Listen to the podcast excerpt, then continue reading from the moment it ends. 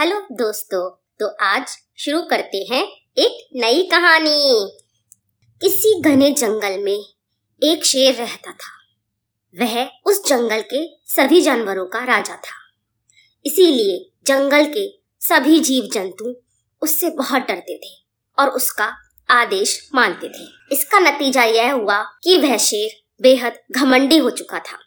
वह अब खूब अपनी मनमानी करने लगा था और सभी जानवरों को बहुत परेशान करता था, लेकिन जंगल के जानवरों में इतनी हिम्मत न थी कि उसके सामने चू भी कर सकें।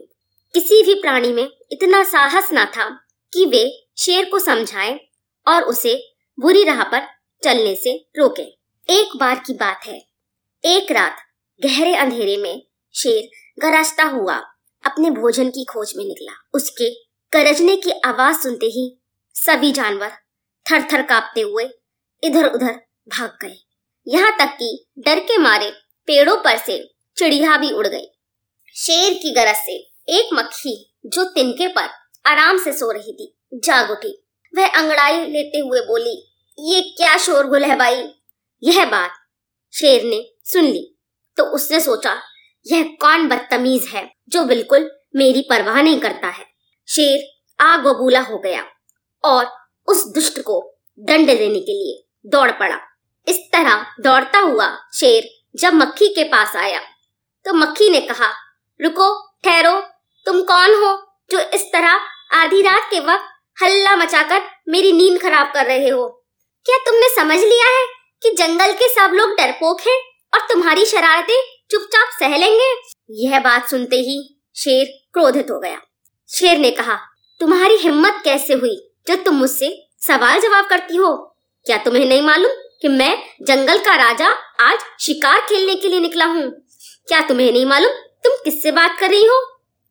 तब मक्खी ने जवाब दिया, अगर तुम राजा हो तो चुपचाप अपने महल में जाकर बैठो। आधी रात के समय शोर मचाने से कोई चुप नहीं रहेगा।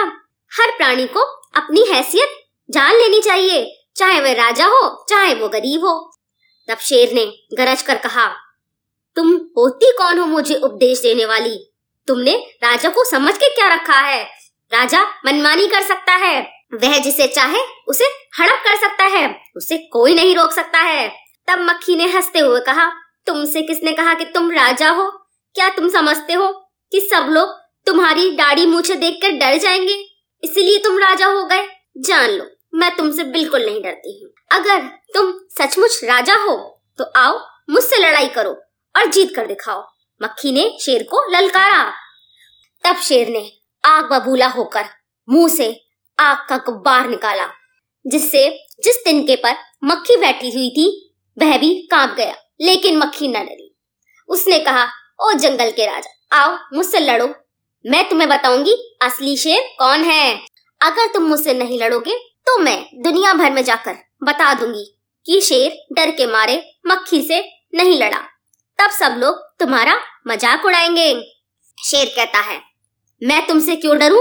तुम जैसी हजारों लाखों मक्खियों को मैं एक पंजे की चोट से ही चटनी बना सकता हूं। यह कहकर शेर पंजा उठाकर मक्खी के ऊपर झपटा, लेकिन उससे पहले ही मक्खी उड़ी और शेर की नाक में घुस गई। मक्खी शेर की नाक में घुसकर उसे जोर जोर से काटने लगी। वह घमंडी शेर क्रोध से पागल हो गया था, लेकिन बेचारा अब क्या करे। वह खूब उछला कूदा, लपका झपका, गरजा लरजा, खांसा छीका, चिल्ला चिल्ला कर उसने सारा जंगल सर पर उठा लिया। आखिर बेबस होकर वह जमीन पर अपना सर पटकने लगा, लेकिन कोई नतीजा ना निकला। मक्खी शेर की नाक से बाहर ही ना निकली। शेर को चक्कर आ रहे थे। अब उसे ऐसा मालूम हुआ कि मक्खी दिमाग में जाने वाली है और वह पागल हो जाएगा, लेकिन वह क्या कर सकता था। शेर को कोई उपाय ही न सूझ रहा था। आखिर उसने गिड़गिड़ाकर मक्खी से कहा, मक्खी रानी, मक्खी रानी, तुम जीती मैं हारा, अब मुझे छोड़ दो, मैं तेरे पांव पकड़ता हूँ। तब मक्खी हंसते हुए खिलखिलाते हुए शेर की नाक से बाहर आई और बोली, ओ जंगल के राजा, तुम्हें अकल आ गई ना। अच्छा जाओ, लेकिन अब कमजोरों को कभी न सताना। यह कहकर मक्खी फिर अपने तिनके पर जाकर सो गई।